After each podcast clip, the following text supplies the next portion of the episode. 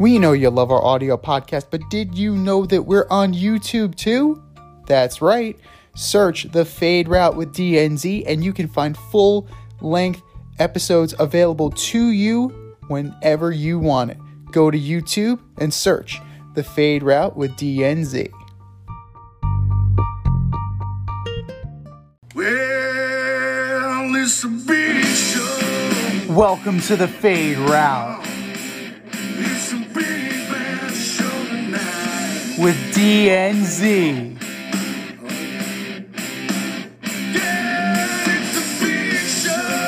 Here are your hosts.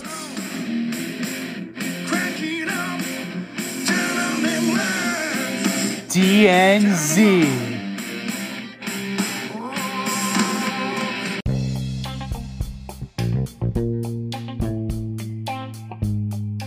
Welcome, everybody, to this week's episode of the Fade Route with DNZ. I am Z, and we got a great show for you.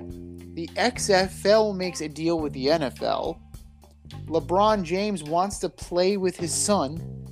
And we're ordering up the five most unlikely Super Bowl MVPs. But we begin today with a landmark, groundbreaking settlement in the world of women's soccer. The U.S. women's national team and the U.S. Soccer Federation have agreed to an equal pay settlement of $24 million. Originally, the women's national team requested $67 million in their lawsuit, but agreed to a lump sum payment of $22 million as back pay and uh, a leveling of past performance and just an, a measure of equity with the U.S. men's national team.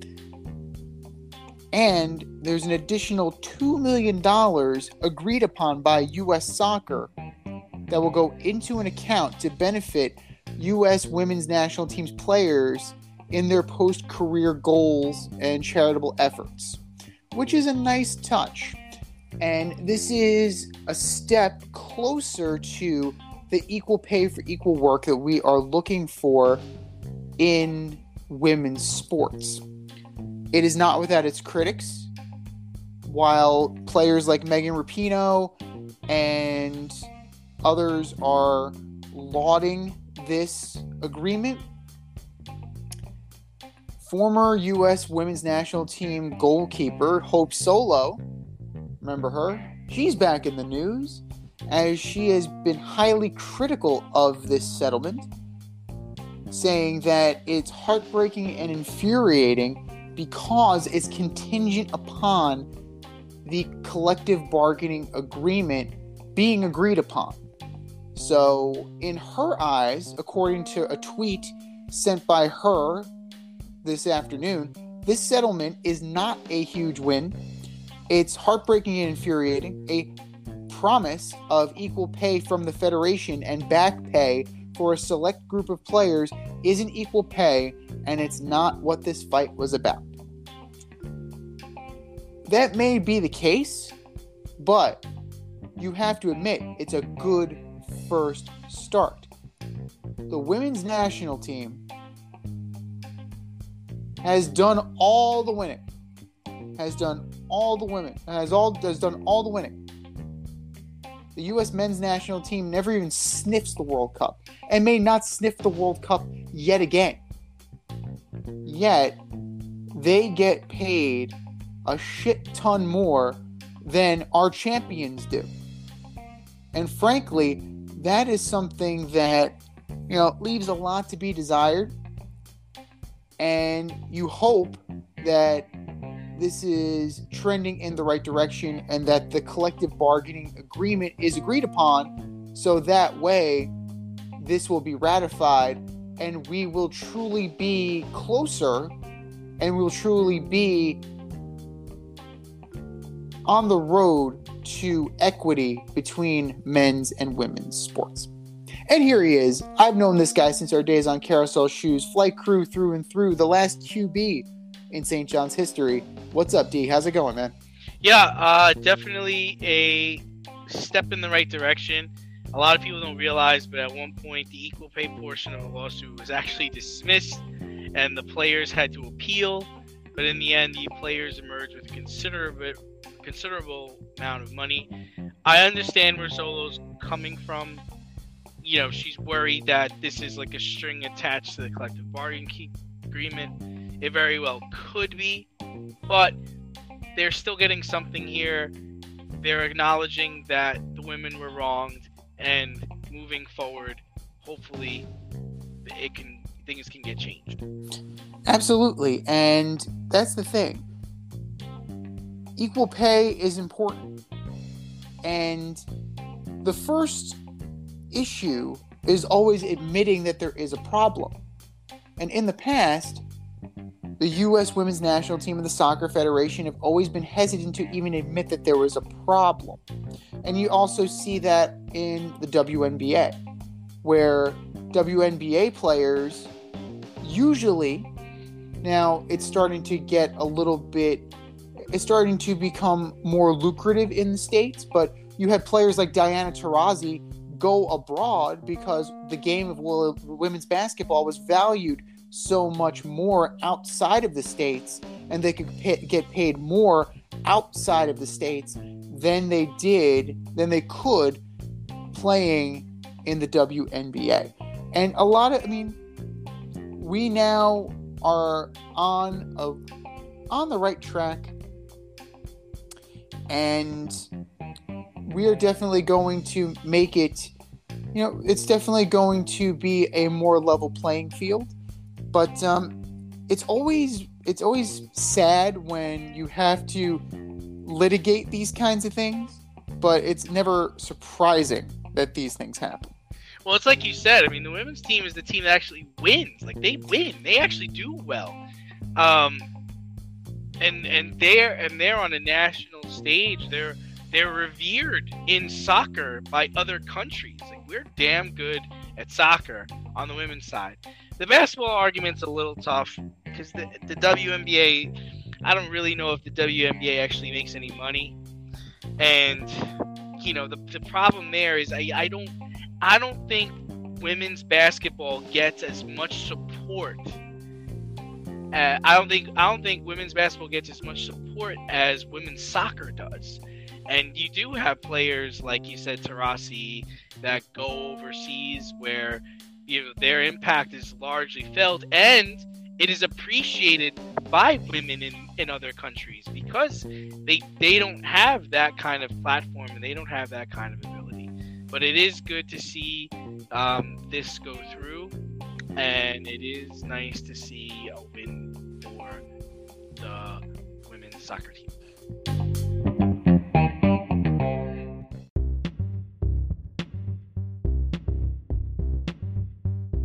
It's time for the fade in where we give a nod to the trending sports stories of the week.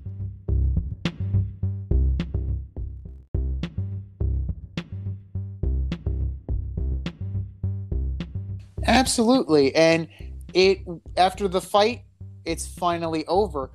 But we would be remiss if we did not begin today's show with the fight that occurred this past Saturday between the Michigan Wolverines, particularly head coach Juwan Howard, former NBA champion, member of the Fab Five. You know, you know now Bo Schembechler's Michigan man. You know, like when when I want a Michigan man, that is who Bo Schembechler had in mind.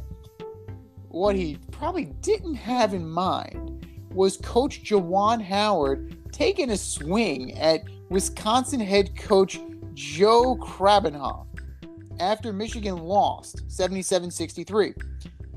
Now, Howard still has not apologized for the incident. He said in the post game that he was protecting himself because coach Greg Gard put his hand on him on him inappropriately. Howard has been suspended for 5 games, so the rest of the regular season. He's been fined 40k and Coach Phil Martelli. If you guys remember Coach Martelli, St. Joe's, Delonte West, Jameer Nelson, that Phil Martelli. He's Juwan Howard's second in command. He's actually taking over for the next five games while Howard is serving his suspension. So, D, is this a big deal, little deal, or no deal at all? Yeah, I mean, it, he did. He did actually wind up apologizing on Monday. Thankfully, I mean, this, this is a big deal, man. I mean, Michigan is a big time program, and Howard set a bad example for Michigan, for the Big Ten, for D1 basketball, and for all his players. The handshake is supposed to be the time when you come together and say, "Hey, man." regardless of what was said or what was done during the last hour we just played each other, good game, good for you. You know, good, you know, good, good try if you if you lost or hey man, you got us this time. It's not your time to take a shot at somebody, especially this guy's not even an athlete. Um, you know, this this is not Podunk College in the middle of nowhere. This is Michigan. This is Tom Brady land. This is, you know, the, the, the, the Big Ten. This is a big deal. And Juwan Howard, you're an NBA champion. Act like it, man. Originally, I thought they should have, you know, suspended him for like, you know, the whole season. Because I really was just, I mean, I'm talking about Big Ten tournament, next five games, NCAA tournament. We'll think about, you know, you're you're gone, dude. Like you, you know, we're firing you. You're out of here. And then I've come a little bit down to earth and said, you know what? maybe the five game suspension is is enough, but these are college kids. You know, someone could have really seriously got hurt in that melee, and all because the guy called a timeout with 30 seconds left, even though he was up 13. I mean, listen, I had a similar thing happen to me in high school where a team did that to us. They called timeout even though they were up big by 30. Uh, they were up, they were up, but they were up big with 30 seconds left, and their coach called a timeout with, you know, and you know what? Our coach said next time we're gonna be up by 30 when we play them, and that's exactly what happened. That's how you get back at these guys. You don't take swings at them in the line. And so, if the guy touches you? What is this? The South Side of Chicago in 1980? What are you? what are you in grammar school, man? Shrug it off. Be like, hey, man, don't touch me. Like, come, let's talk about this. Like, be an adult. Don't be a thug. And in this situation, he was a thug. So to give proper context to this, you know, we definitely need to put that into proper perspective. Gard actually put in his walk-ons. Okay? So in your analogy, right? You're you're losing by 30 and they put in their if they put in their freshman it would be a similar kind of situation, right? Gard calls a timeout because this team is full of walk-ons. They're not his star players. Michigan is still playing its starters, still playing full court press, still trying to win this game. It's rightfully so that these walk-ons would be flustered. So I can understand why a coach stir still in the game, still in the moment of the game, would call a timeout to settle his flustered team. No lead is safe. No lead is ever safe. So I completely understand why Coach Gard would want to keep his guard up, no pun intended.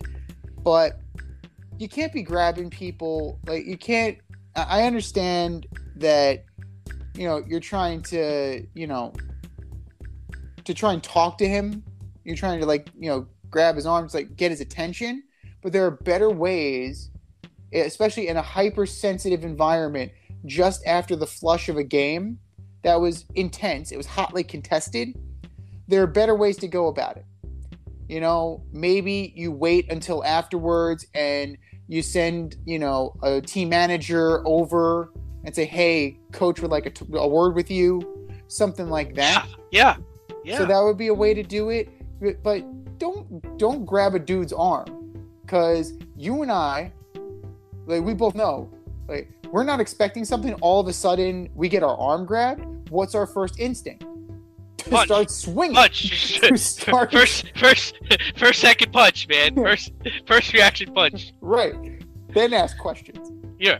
So I completely understand. Both are both are reasonable. Both are But, ne- reasonable. but, that- neither, but neither but of us are head coaches of Michigan, though.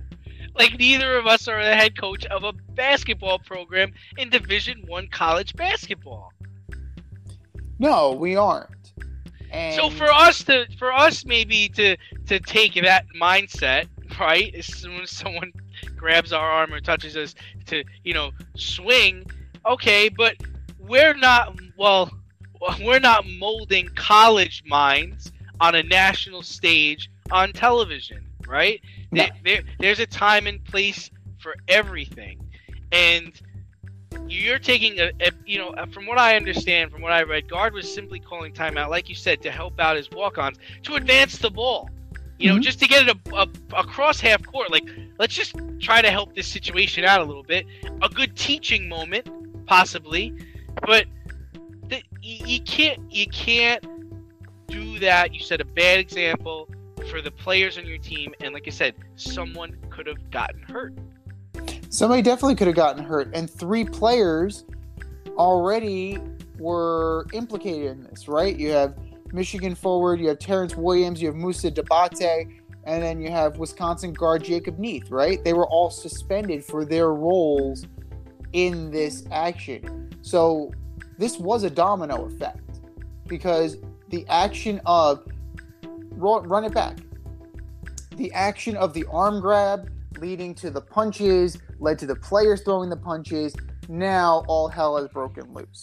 So it has created a domino effect, and frankly, it's another instance where the quote unquote adults in the room are the ones behaving like children. And frankly, I'm fine with the five game suspension. I'm fine with the $40,000 fine. You know, you- you're going to hit him in the pocketbook. That's definitely the way to do it. You definitely have people's attention now. And what I don't like is that Krabbenhoft is not expected to be punished for this because he played a role as well. Right? He was also, I mean, he wasn't just a face getting punched. right? He no. Let, let's be real here. He wasn't just an innocent bystander. He wasn't collateral damage. There was a clear reason why Juwan Howard just wasn't swinging for the sake of swinging. And, you know, Krabbenhoft definitely has a role. Gard was also fined 10 grand. So, if maybe, you know, not something from the league, maybe Wisconsin is going to internally suspend Krabbenhoft or internally punish Krabbenhoft, but he escape him escaping without blame. It, it doesn't sit well with me because there were no there was no right there was no wrong here. There was just escalating levels of bad behavior. Yeah, and I think you know you're you're right in a sense. Gard shouldn't have grabbed him, but grab. I think he he was trying to. He could tell Howard was upset, and he was trying to hold him from walking away. Because I think what Howard kind of said to him was like, "I'm not going to forget that," and Gard was trying to hold his arm to keep him from walking past and be like, "Hey, listen, this is why I did it. I wasn't trying to show you up. You know, I was trying to advance the ball trying to explain and and you know what? That you're right. He he probably shouldn't have grabbed him. He probably shouldn't have put his hands on him. He did. It's over. People are suspended. People are fined. But man, that was wild. Do you love brownies? Of course you love brownies. But you know what's better than a brownie? A delicious, handcrafted, gourmet brownie delivered right to your doorstep. That's what our guys at Sweet Life Brownie Co. offer. Chef Tommy D and the crew offer a dozen delicious delights that you will crave, from the classic OB to Dutch apple to campfire s'mores and many more. Check out their website, sweetlifebrownieco.com, for their Friday brownie drops. At noon, their site goes live and you see what they're making. Since you're there, become a site member and earn points. You earn 50 points just by signing up. Make sure you follow on Instagram and Facebook too at sweetlifebrownie underscore co for the latest updates and their latest releases and creations. That's sweetlifebrownieco.com. Give them a call, 845-641-3043, and tell them D&Z sent you. That's sweetlifebrownieco.com, 845-641-3043. Sweet Life Brownie Co., because there's always room for a brownie. And another wild thing that took place is the XFL and the NFL have created a partnership where the XFL will test out new equipment and potential rule changes. The league will not serve as a developmental league for NFL players, but seems to have the backing of the NFL. What does this mean for the XFL, NFL, and the USFL, which should be starting soon?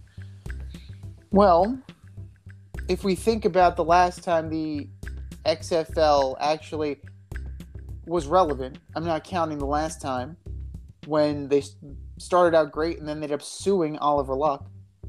I'm going to talk about early 2000s.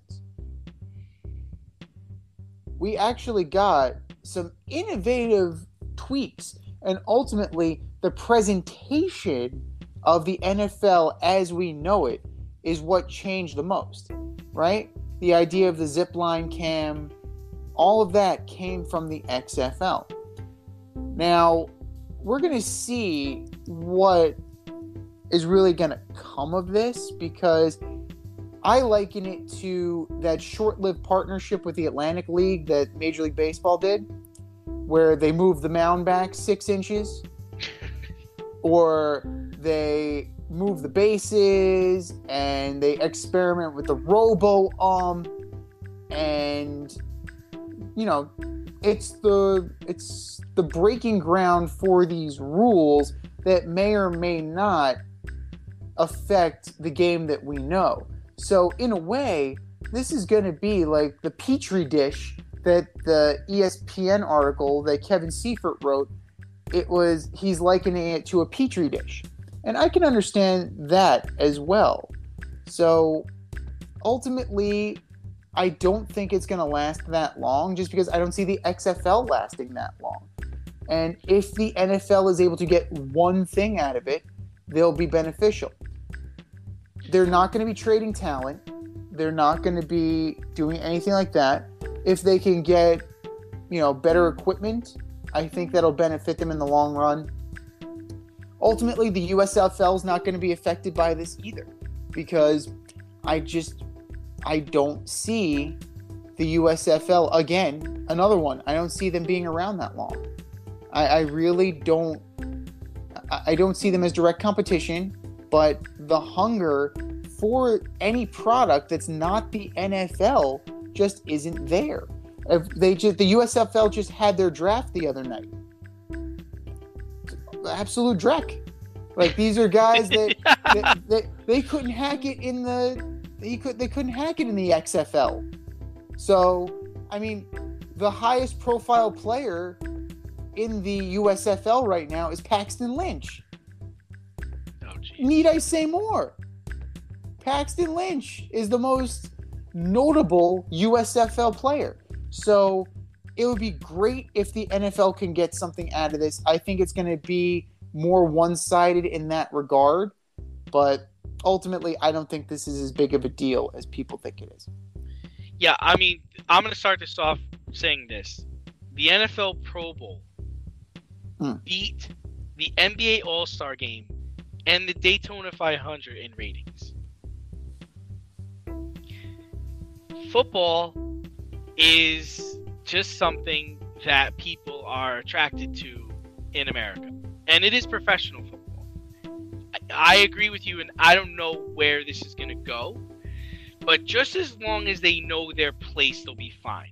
I think what hap- what happened with the XFL previously was, you know, when it COVID, COVID wiped it out because I think it actually was doing pretty well, especially when you were able to bet on it. You know, it, it brought in an audience and it brought in it brought in something to do on uh you know a, a Sunday morning or a Saturday night in April or in March or whenever it was taking place.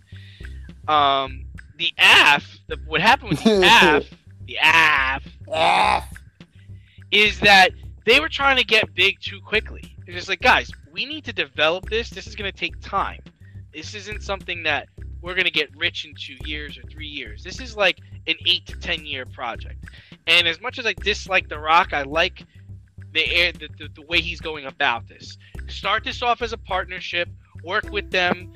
Try new technologies. Develop new ideas, and then eight to ten years from now, you can figure out what you're gonna do.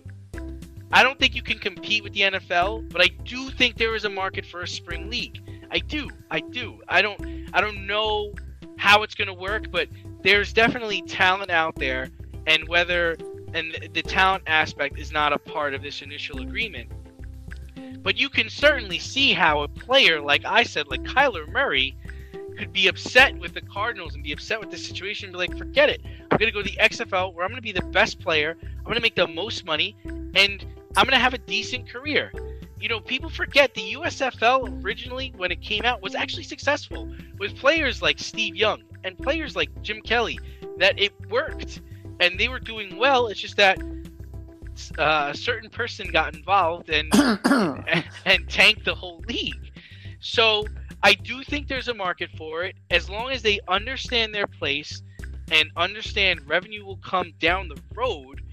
They can make this work, especially just just in terms of gambling. They're gonna have a chance to make money just on the gambling part of it. Um, it's and I do think in in, in regards to the NFL, it is gonna help for rule changes.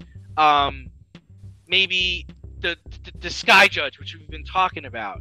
Um, the other thing, officiating. Get some officials in there, and maybe they graduate to the NFL. Maybe that could that maybe that could be an, an area that's that's helpful. Equipment, the you know helmets, shoulder pads, things that are making things safer for players. Um, the other thing is, is as far as the USFL is concerned, I think it's great because it's going to create some competition there, and who knows, down the line, maybe the winner of the USFL league and the winner of the XFL league they meet in a championship game. Like there's there's there's certainly not a lot of value now, but depending on how they grow the brand, there can be potential down the road.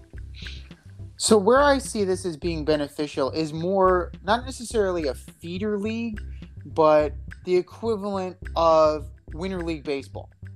Teams send their players there, their special teams guys, they send their coaches. So if you identify a, a coach like Kellen Moore with the Cowboys, right? You want to get him some seasoning as a head coach, send him to the XFL. Let him go coach in the spring league. Let him get his feet wet as a head coach rather than bringing in the rotting corpse of Jeff Fisher. You know? And the truth is, is the truth is, is that there there's a lack of good quarterback play in the NFL right now. We were mm-hmm. talking earlier this week about oh, where does Matthew Stafford rank in in the in and out of all 32 quarterbacks in the NFL right now?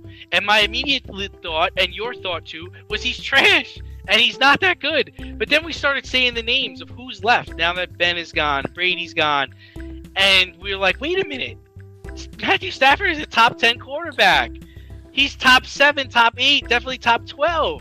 He's That's- ti- ugh. Matt Stafford.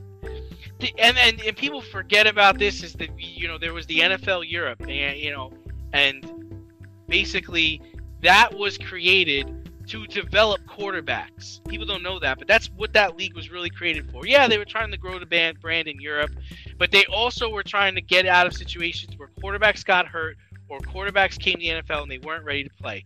Players like Kurt Warner uh, was was a player who played over there, and uh, James Harrison played over there. There's a lot of players that JT O'Sullivan came over there, came from over there. A lot of players came from the the uh, NFL Europe and wanted up making a name for themselves in the NFL. Today, in today's league, the chances of getting another Tom Brady are very slim. 199th pick, you know, winds up getting Drew Bledsoe gets hurt, becomes the starter, spends 20 years with one franchise, wins what six Super Bowls. That's not that's not going to happen in this league now. It's not it's not the NFL is not designed that way anymore. But if talent could develop in another league and eventually work its way over, that seems more likely. That definitely would seem more likely. And honestly, if they work with the union and replace OTAs, right? Spring OTAs, replace it with the XFL, I think that would be great because you're developing talent and you're actually going to improve the quality of your product because when you inevitably go to the 18 game schedule, these guys will be ready to go and they'll be in football shape. and people don't like this. I, I know it's it, this idea would never happen, but I love the idea of hey man, the worst team in the NFL has to be demoted to the XFL, and the best team in the XFL owners would never go for that. But that that creates a reason, right, for you not to come in last. Like we cannot lose. Right? You know, it gives it gives people a reason not to lose. Avoid messy accidents. Get better stopping power with your brake pads. Callahan brake pads. You never know when you'll be driving in the road and there will be a truck tire that you need to avoid and save your family. Callahan Auto. We really care about what's under your hood. But uh, somebody that lost over the weekend was anybody who watched the NBA All Star game. Because good lord, that was awful. Uh, but rather than talk about how brutal and awful the contests were, we're gonna just focus on some second half storylines because believe it or not, there's only 23 or 24 games left in the season. Chris Paul was being considered for the MVP. He injured his thumb last week and will likely be out until May. What does this loss what does the loss of Chris Paul mean to the Suns, CP3, and to this number one seed going forward? Well, considering the fact that he was the difference maker, it's definitely going to make a huge difference. Even though DeAndre Ayton and Devin Booker have more seasoning, Chris Paul was the linchpin of the whole thing, right? His acquisition is what took them from two years away from being two years away to being in the NBA championship, right? They had him in the finals. That uh, he single-handedly was the X factor. And this year, I mean, he's averaging 14.9 points per game. You're looking at 10.7 assists, almost 49% from field goal range. I mean, 84% free throws. He's having another bang up season. And this is what Chris Paul does. And they had the opportunity, and the timing of this could not have been worse, right? Because the trade deadline has come and gone. There are there was one guy that could have been picked up probably on the cheap. One Mr. Kemba Walker. Like Kemba Walker would have been a, a nice stopgap. Oh, here's a guy that just signed with the Brooklyn Nets, Goran Dragic. Yeah. Dragic would have been an excellent pickup. Now you're going to have Booker being the primary guy again. Cameron Payne is going to be the primary point guard, and he's been under the learning tree of Chris Paul. But is he going to be what Chris Paul is? I don't know about that. But overall, they're top five in assists, they're top five in rebounds, and they're top five in points per game. That's definitely going to take a hit with Chris Paul not being there to facilitate the ball. Now, are teams like Utah, Denver, are, are they going to be able to catch the Suns? I don't necessarily see that, but it's definitely it's going to be sweatier than we think. Man, you touched on that. That Kemba Walker thing is just freaking crazy. like, like really, like they they brought him in, and he's they telling him don't play the rest of the year. We'll pay you not to come to the games and sit on the bench. Are you kidding me? Are you kidding me? And, and did they not learn their lesson? Like Boston didn't re-sign Fournier. They traded Kemba to Oklahoma City. And oh, what did you think? You were just gonna, oh man, we'll just get the Celtics trash and be good. That's the thing. That's I think it was a very it was a very short-sighted short-sighted uh, acquisitions by the Knicks because they overplayed. Everybody agreed, right? We even said that they overshot last year, right? Being the fourth seed and bringing in Evan Fournier and bringing in Kemba Walker was not the right move. It definitely wasn't. But as far as the Chris Paul thing goes, I mean, even it's in a short stopgap situation, Kemba Walker would certainly be a, a ni- even a bench piece. Kemba Walker would be a nice little ad for them. Absolutely. I I like Kemba Walker and I don't I don't know, maybe my memory's all messed up, but I remember at one point they cut him out of the rotation. Mhm. Then all of a sudden they brought him back and then he was playing good. They were doing good. They were thriving. And now you're losing. So what does it matter to just play him? And the whole idea is though they don't want to get him they don't want him to get hurt because they want to use him as trade bait for the offseason. Nobody's gonna you think you think his trade value is gonna go up? Tell tell the Rockets and John Wall how the trade value for John Wall has gone up since he hasn't played all season. Like what what are you guys thinking? I I don't get the mindset there. Play him. Let him get his value up.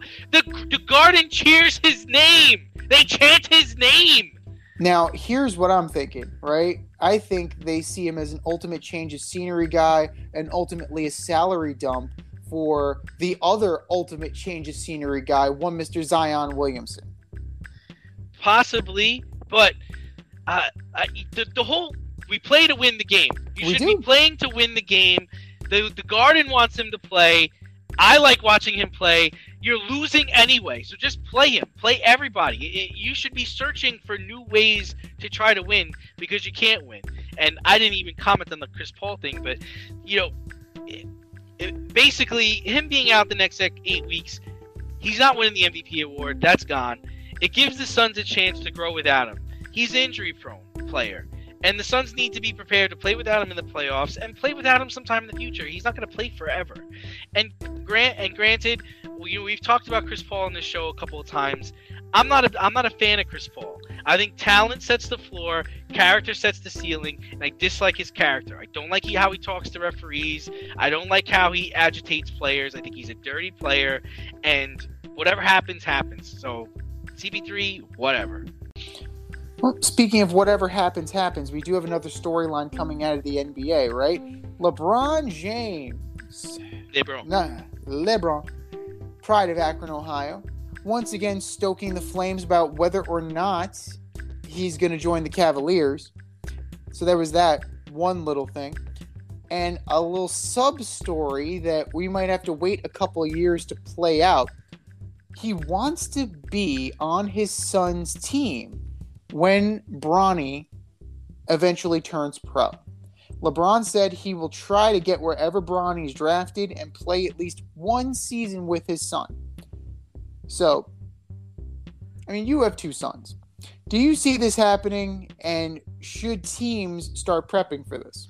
I mean, here's the thing: is like I just I've never seen his son play. I can't comment on how talented his son is. I don't I don't really know, but I think this just creates a lot of pressure for his son, right? I mean, you're mm-hmm. already you're already the son of a great player. Okay, now he's saying he wants to play with you. Okay, so let's say you get you get drafted by like the Orlando Magic, and now your father, who's probably closer to 40 now, is going to come play with the team. He's going to be with you on road trips. He's going to be with you in meeting rooms. He's probably going to, you know, talk bad about the coach to you behind his back because he's probably smarter and better than the coach.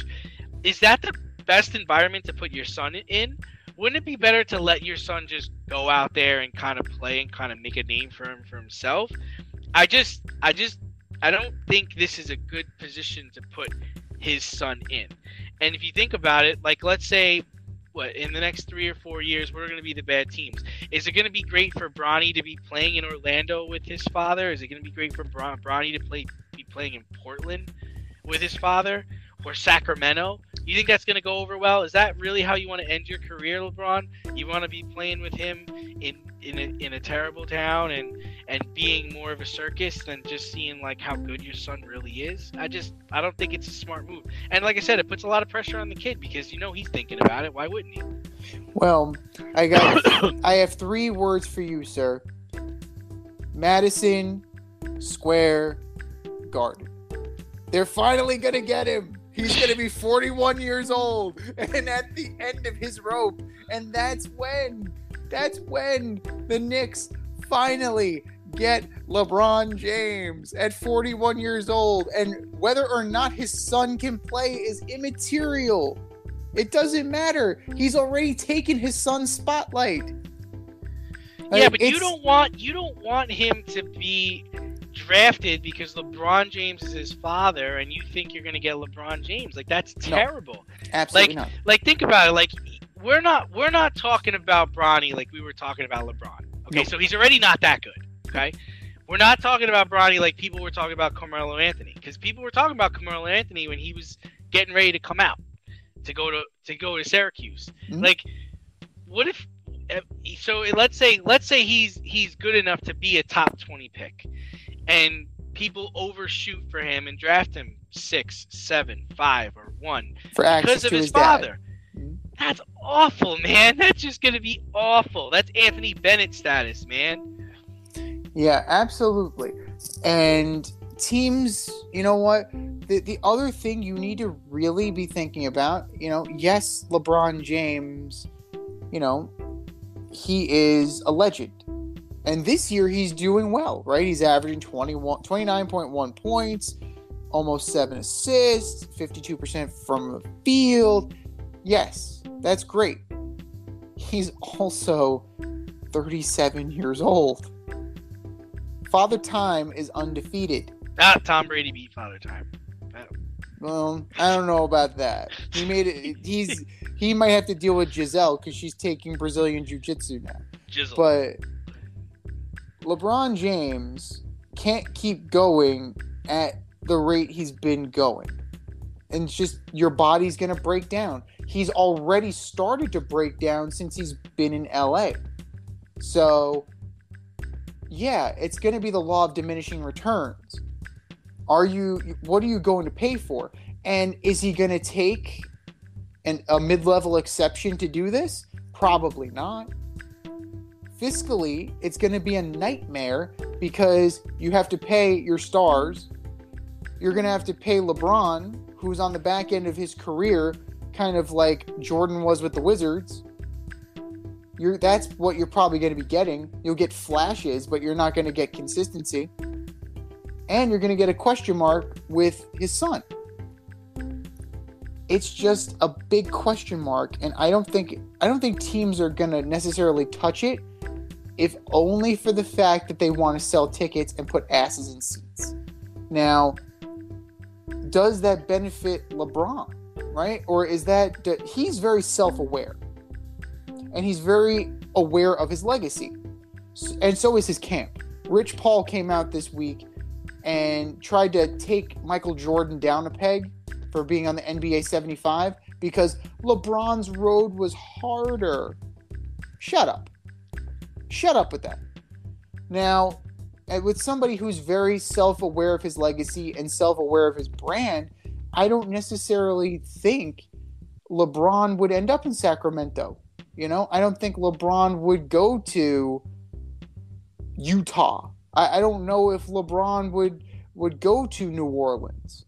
He's a, you know, I, I don't think that, you know, regardless of what he says, your actions speak differently. He either went to huge markets, he went to Miami, he went to LA, or he stayed in Cleveland. I think the only way this works is if Cleveland drafts him, and then that's even more of a crucible, right? Because LeBron not only played there, but he won there. That's even that's even worse if you're Bronny. You know, if it's the Minnesota Timberwolves, okay, whatever. But you're either going to end up in a big market or you're going to end up in Cleveland because that's the track record of one Mr. LeBron James.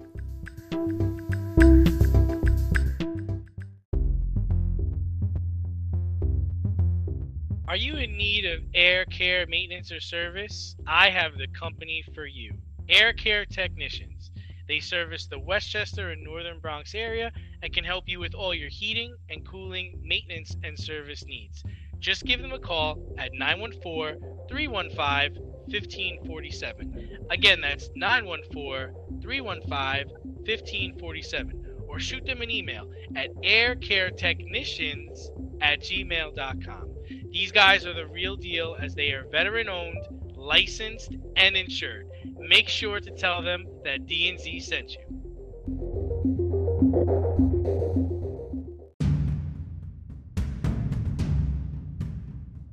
More or less?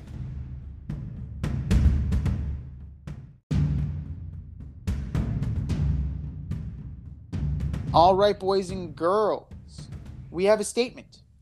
And that statement is more likely to happen or less likely to happen. And here we go. More or less likely, the 2022 MLB opening day will start on time. Jeez, less likely. The this uh, there are so many things in the way of getting this resolved. I, I don't I don't see how it's gonna get resolved. Salary cap for one, they're like seventy million dollars off of the salary cap.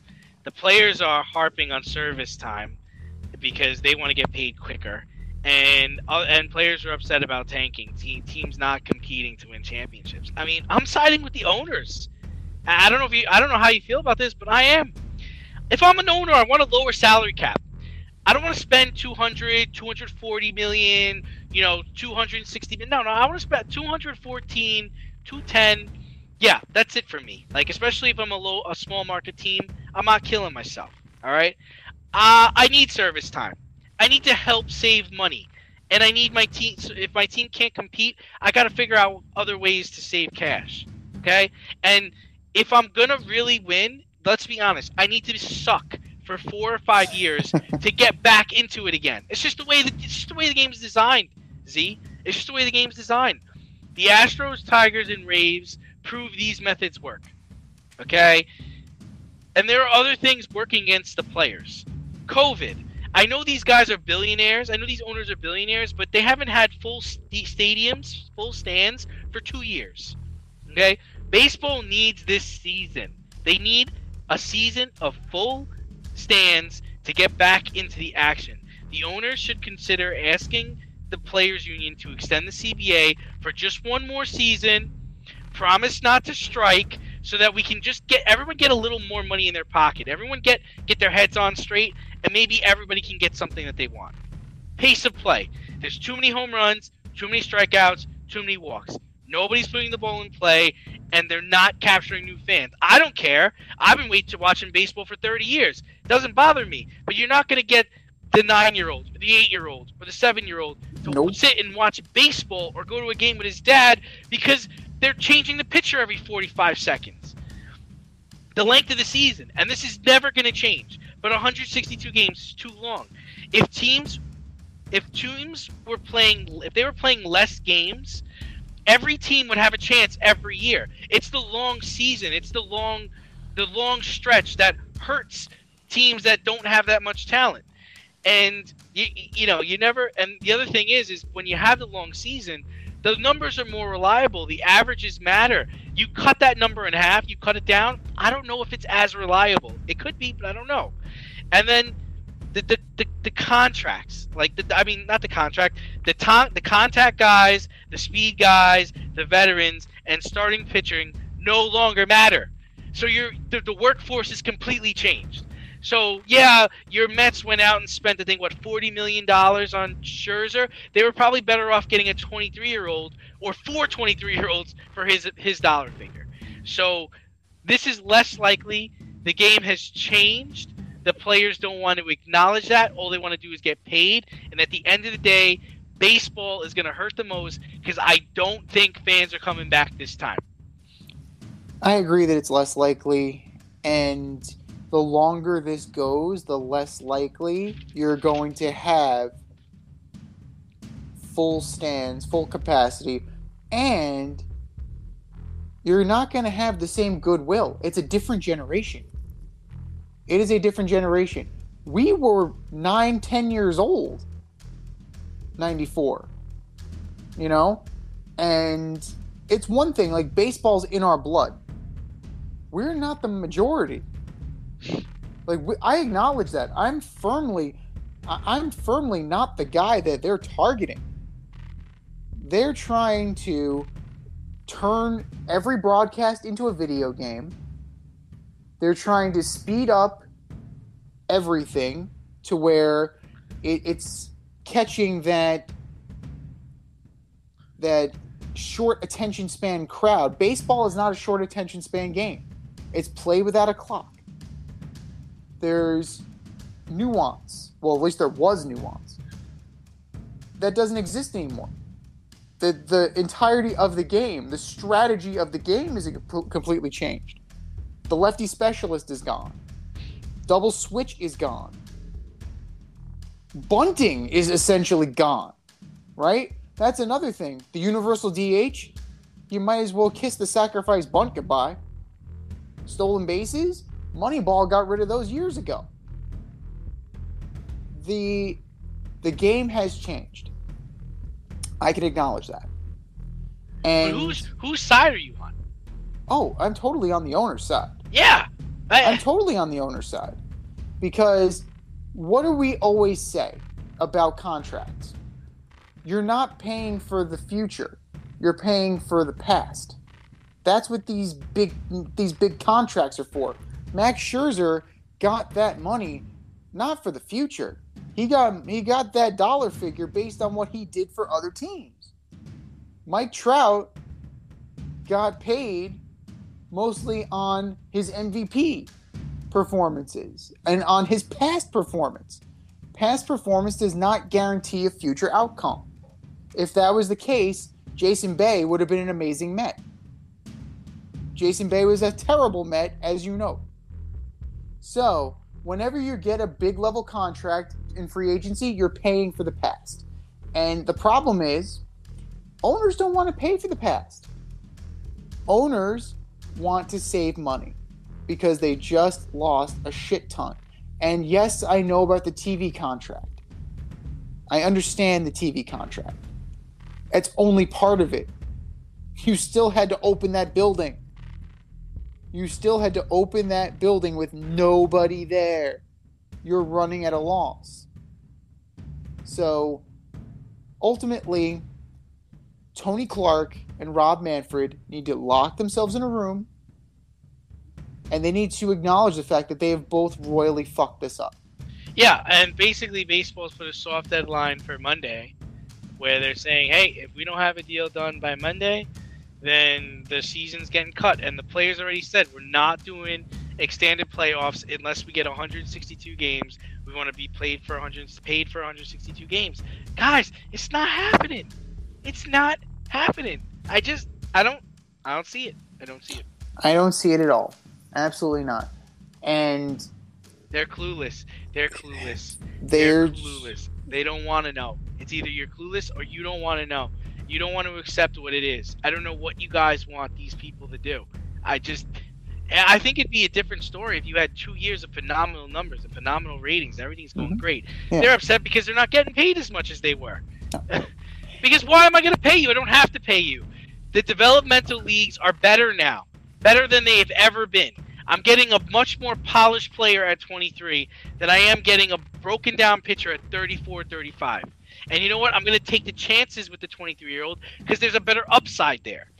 The days of, of paying like a Max Scherzer or, um, you know, uh, what was some of the other guys that Clayton those- Kershaw, Robbie Clayton- Ray. those guys a lot of money to come in for a two, three, or four years in their 30s. Forget it. That's another thing. That's why Freeman. Freeman's gonna have a tough time getting a contract. I mean, yeah, Boston and and the Yankees and the the Dodgers are gonna jump in and, and give him what he wants, but the Braves are like, dude, we're not gonna give you an eight-year, you know, 210 million dollar contract. We're just not gonna do it. Well, well, maybe we'll give you a four-year, 140 if Right. if that works for you. But I'm not paying you until you're 38 or 39 or 40. Those contracts do not work. No. We're not gonna. We're not gonna. We won our World Series. We're not gonna sink our team. And he's a great player, and he's gonna do well. And then, I know we've been talking about this for a while. But No, then you have but then you have the other you have the other side of the you know you have other people who are like now I want them to increase the salary cap. I want my team to spend money. Spending more money doesn't equate to better baseball. Okay, the years when the Yankees won their championships, when they outspent everybody and they spent so much money, guess what? Everybody can everybody can do that now, and that's why they have a tough time getting back there and doing well because now everybody spends money. So And then you have teams like the Rays that don't spend anything and they make it to the World Series. And somebody said, "Oh, that's not a good model for for winning. That's not a good model for sex." Hello, they got to the World Series. They spent a quarter of the money that the team they played did. I think they won pretty good. Now I gotta say, sustained success is based on what? Drafting, developing talent, and then signing them, and then moving them for cheaper talent. Right. Isn't that isn't that what Tampa Bay does? That's what they do every four That's what they years, do. man. That's it. what they do. And run it back. uh, the, the rumor is that Austin Meadows is on the block. Burn what it did I- down. What did I tell you? What did I tell you when I heard that? They're gonna fleece whoever they trade Austin that's Meadows right. to. If you're get if you get a call from the Tampa Bay the Tampa Don't Bay answer. Rays, hang up. Do not answer. Hang up. You will lose. They know their players better than you do. They know your players better than you do. Speaking of that, more or less likely, Juan Soto will sign a contract for more than three hundred fifty million dollars. I mean, really, just based based on what happens with the CBA. But I gotta think he will, right? He turned down a 13 year deal, a 13 year, 350 million dollar deal. He turned down. He's 23 years old. I mean, he had 110 RBIs a couple years ago. I mean, the future's bright for him. Somebody's gonna pay him. Uh, the Nationals are smart, they don't. They won't. if the Nationals are smart, as soon as as soon as they break camp, Trade him. I'm I'm trading him. Yeah, that's exactly what I'm doing. Adios, Muchacho, adios, goodbye. muchacho. goodbye, goodbye. If I can get four prospects and Thanks for playing. There it is. Like, do what you didn't do with Bryce Harper. Learn your lesson. Get rid of him. You're not going anywhere. Your team is awful. Start building for the future. And this is not saying tanking, tanking is different. Build for the future. You can easily dangle Juan Soto to a team that re- wants to take the next step, and you can get their top three prospects, top four prospects, plus a, re- a major league player. Juan Soto is that good, and as a Met fan, it pains me to say that, but Juan Soto is that good. He will get you that. He'll get you that that caliber of haul.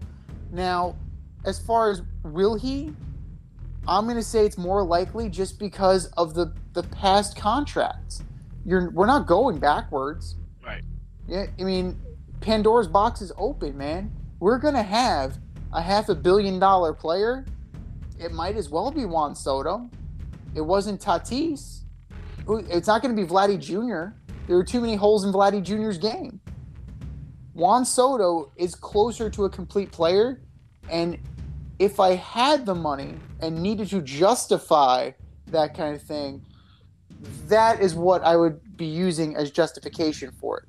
But for the simple fact of inflation and overvaluing of talent, Juan Soto's definitely going to get like half a bill, and that's those that's obscene to me.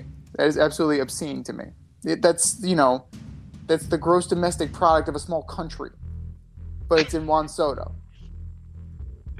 More or less likely, Aaron Judge will sign an extension with the Yankees before the regular season starts, and he will be named captain.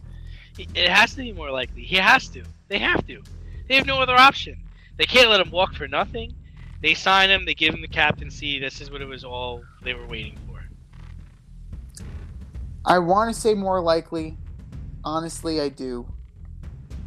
I mean, if you look, he's been a model Yankee. He's performed, right? He's 276 career batting average. You're looking at 158 career home runs. Surprisingly low, considering he's a slugger. But he's the face of your team. Who else is the face of your team? Stanton? No. Gleyber Torres? No. You're trying to get rid of him. Luke Voit? No. Sanchez? No. Aroldis Chapman? No. Like, this is it. Like, this is the guy. You've been waiting for the next Jeter? You have the next Jeter. Lock the son of a bitch up. Lock him up. Make him the captain. And then figure out the rest of the team and build around him because what you have ain't working right now. But you have a guy who wants to be here, you have a guy that's producing, you have a guy that's handling the spotlight that being the star player of the New York Yankees brings. You don't just let those guys leave. And I understand that, you know, you want to start saving money. You should have thought about that before you traded for Stanton.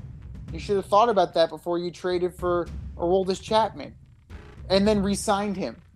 You should have thought about that when you signed Aaron Hicks and his back broke the moment he signed this contract. That's not on Aaron Judge. Aaron Judge is the guy you keep.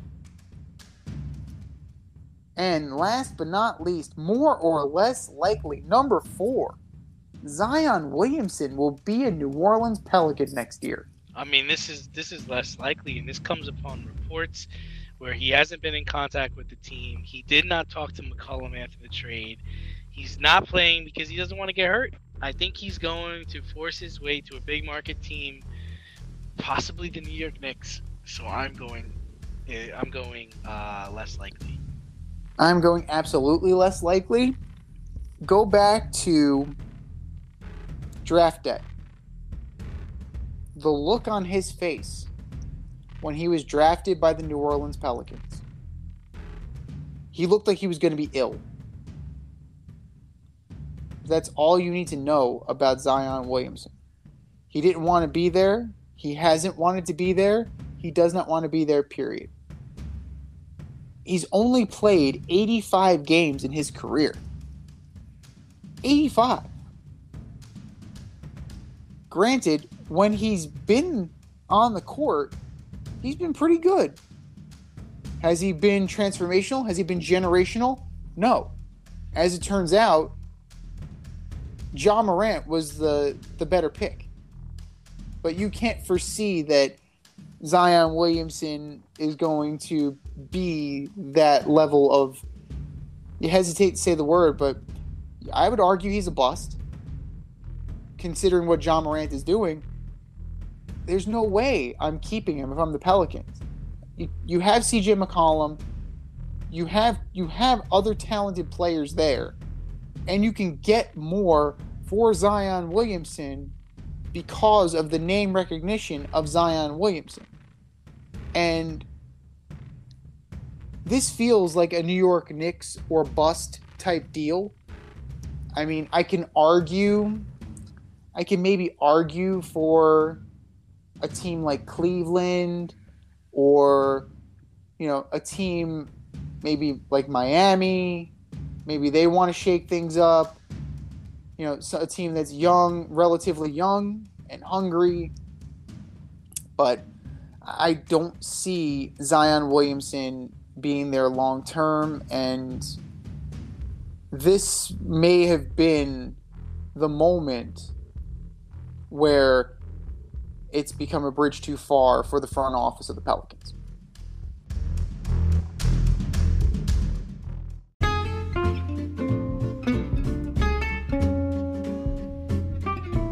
Need a little inspiration in the kitchen? Want to try something new?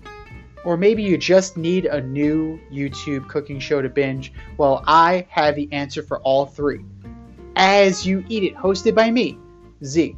I invite you into my home and show you methods designed to empower and inspire you in the kitchen. Cook how you want to cook, eat how you want to eat, eat as you eat it. That's As You Eat It, available only on YouTube. AZ, You Eat It. Check it out and let's get cooking.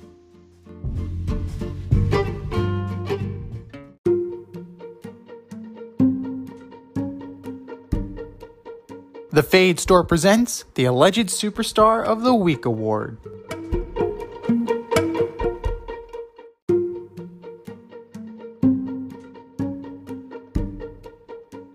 All right, boys and girls, it is time for the Alleged Superstar of the Week.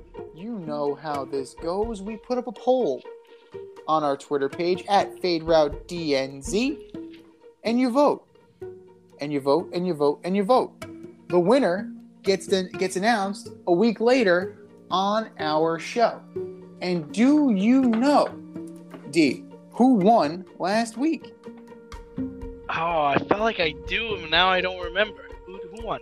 Ah, one, one Dark Knight turned bad bird. Matt Harvey. That guy. Look who won the white pony. It was Matt Harvey. But that was last week. What about this week? Who are your nominees, D? All right. For my alleged super. You know what? I'm gonna let you go first. I always go first. You go first this week. Oh, I feel bad. I always, I always steal your guy. quite the gentleman. Uh, for me, I got three. Two from the world of basketball and one from the world of golf.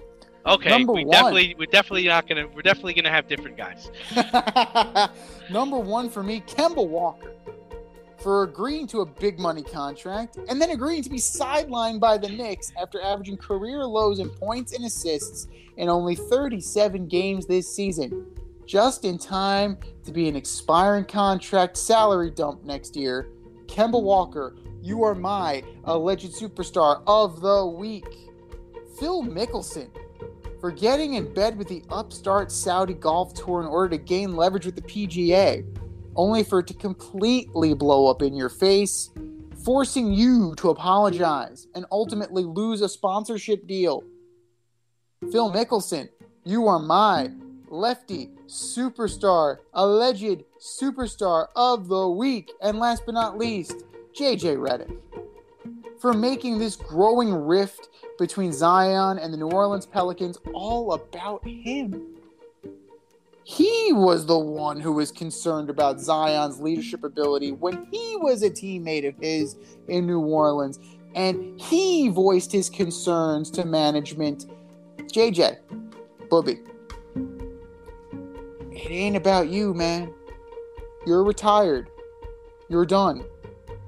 Go be a blowhard with Stephen A. Smith. And if I may borrow from Mike and Mike, please do us all a favor and just shut up. JJ Redick, you are my alleged superstar of the week. Who you got, D? Oh man, I got four this week. First up, I got your boy Marcus Stroman No. ripping his former team, the Mets, on Twitter and telling other players not to sign there. Dude, you are five seven and posted, uh, what, three double-digit win seasons in eight years. You're from New York, man. Careful, the people you see on the way up are the people you see on the way down. Marcus Stroman, you are my alleged superstar of the week. Number two, I have Zion Williamson, former number one pick of the New Orleans Pelicans, has not been in contact with the team, did not reach out to CJ McCollum after he got traded there. That's clownish, bro. You're supposed to be the face of the franchise. You are my alleged superstar of the week. Number three, Juwan Howard. Come on, man. You're taking a swing at another coach on a handshake line? This is grammar school in Chicago in the 80s, man. You can't be doing that. Juwan Howard, you are my alleged superstar of the week. And number four, we might have missed this a while back, but I'm bringing him up now. Matt Stafford, professional photographer Kelly Smiley, fell in front of you right before the Rams parade, fractured her spine, and broke two of her cameras on the fall. You made an awkward face at her, told your wife to handle it, and walked away. Dude, you are my alleged superstar of the week. I saw that. That was so bad. Oh Mr. my- nice I- Guy is not so nice at all. No, absolutely not. And it was only a matter of time before the real Matt Stafford stood up. And that was a bad look for everybody. That's that, a bad look, man. And then they tried to cover it up saying that she's not a good person, that she's a racist. Like, that does not mean anything. He watched her fall, told his wife to handle it, and walked away. So yeah, like what more can you say about that? And I don't want to hear that he was drunk. Yeah, he was drunk. Like that. Re- that usually reveals your character. In vino veritas, I believe is what it what the old uh, the old saying is. But you've heard our nominees, ladies and gentlemen. Go to our Twitter page at Fade Route DNZ. The poll will be there. And for all of our nominees,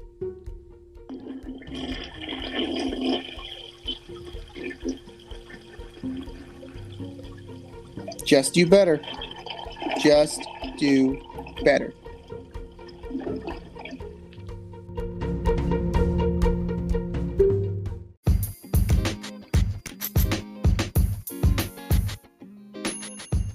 Podcast has its own merch line now. Go to the Fade store with DNZ.com today for all your Fade Route merch needs.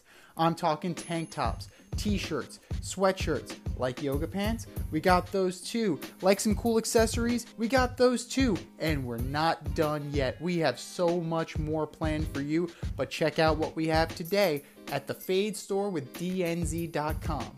That's the Fade store with DNZ.com.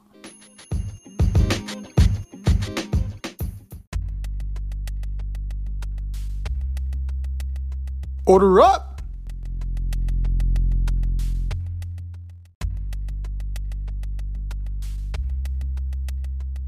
All right, boys and girls, it's time for us to order up. Order up, order up.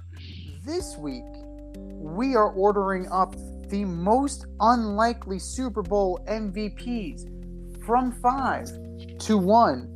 Who you got, D? All right, so number five, I went with Jim Plunkett, Super Bowl 15. He was 13 of 21 for about 260 yards, three touchdowns. I mean, that means 10 of his passes were just regular completions, and then there were three touchdowns. That's, that's pretty weak. That was in the, the Rams versus. Uh, that was the Rams versus. No, I'm sorry. That was the Raiders versus the Eagles. Number four, I know this might surprise you. I'm going to go with Bart Starr, Super Bowl one. Kansas City Chiefs versus Green Bay. He was 16 of 23 for 250 yards, two touchdowns, one interception. Uh, as long as completion was only 37 yards, it's kind of weak, man. Uh, number three, I really wanted to make this guy number one, but I was afraid he was going to get killed for it. Peyton Manning, 2007, 247 yards, one touchdown, one interception, one fumble lost against. Uh, this was against Chicago when he was with the Colts. I believe Joseph Addai had over 100 yards rushing that game.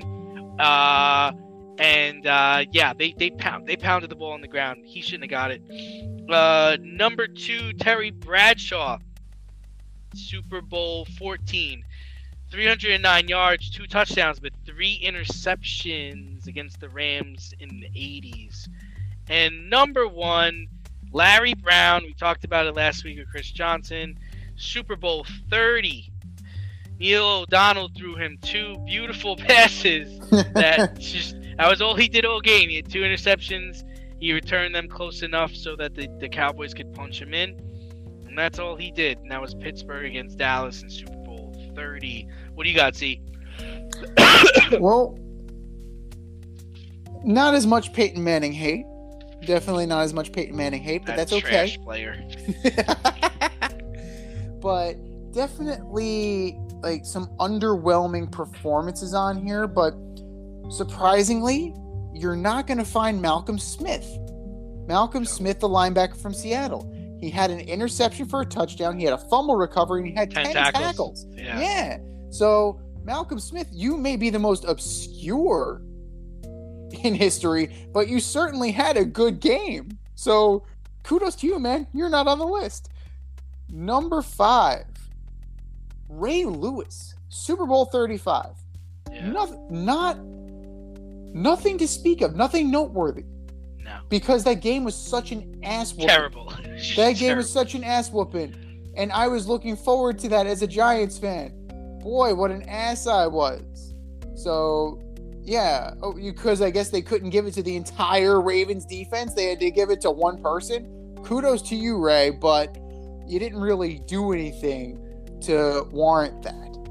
Number four, Dexter Jackson, Super Bowl 37, Tampa Bay two first half interceptions. Okay. What That's else it. you got? That's it. Like what else you got? In a route, too. And that's it. Yeah, yeah. The, the in blowout game, it had to give it to somebody, and apparently, like that was the best of the bunch. Okay, that's fine. Number three, I'm with you, Larry Brown. Cornerback, Dallas Cowboys, Super Bowl 30, two picks. Neil O'Donnell gift wrapped them. Gift wrapped them to you. So, eh, whatever. Fred Biletnikoff, Super Bowl 11. Four catches for 79 yards. That's it. That's it. Look at the game today. You guys have 79 yards on a play. Cooper Kupp, I think, had 79 yards in a quarter. Had 79 yards and a half. Like, come on now. Like, that's like, eh. Number one, Jake Scott, Super Bowl seven, safety for Miami, two picks. Okay. These are all just very, I mean, you really could order them however you like, but they were just very much, All right, this has been the Fade Route with D and Z. Thanks for tuning in tonight. You can catch our you can catch our podcast on Wednesday nights on the Anchor, Spotify, iHeartRadio, wherever you listen to your podcast. Until next time, stay faded, everyone. Time for us to run the go route, but we'll talk to you next week.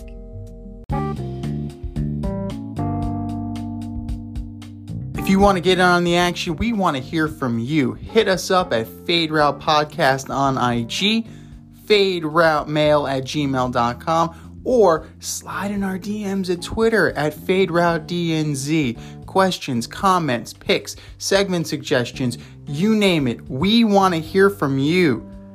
Get at us, in crowd. Thanks for listening to this episode of our podcast. If you like what you heard and want to hear more, be sure to like and subscribe on your favorite podcast platform. Rate us five stars, leave us a review, turn on subscription notifications, and tell your friends. Spread the word, spread it wide.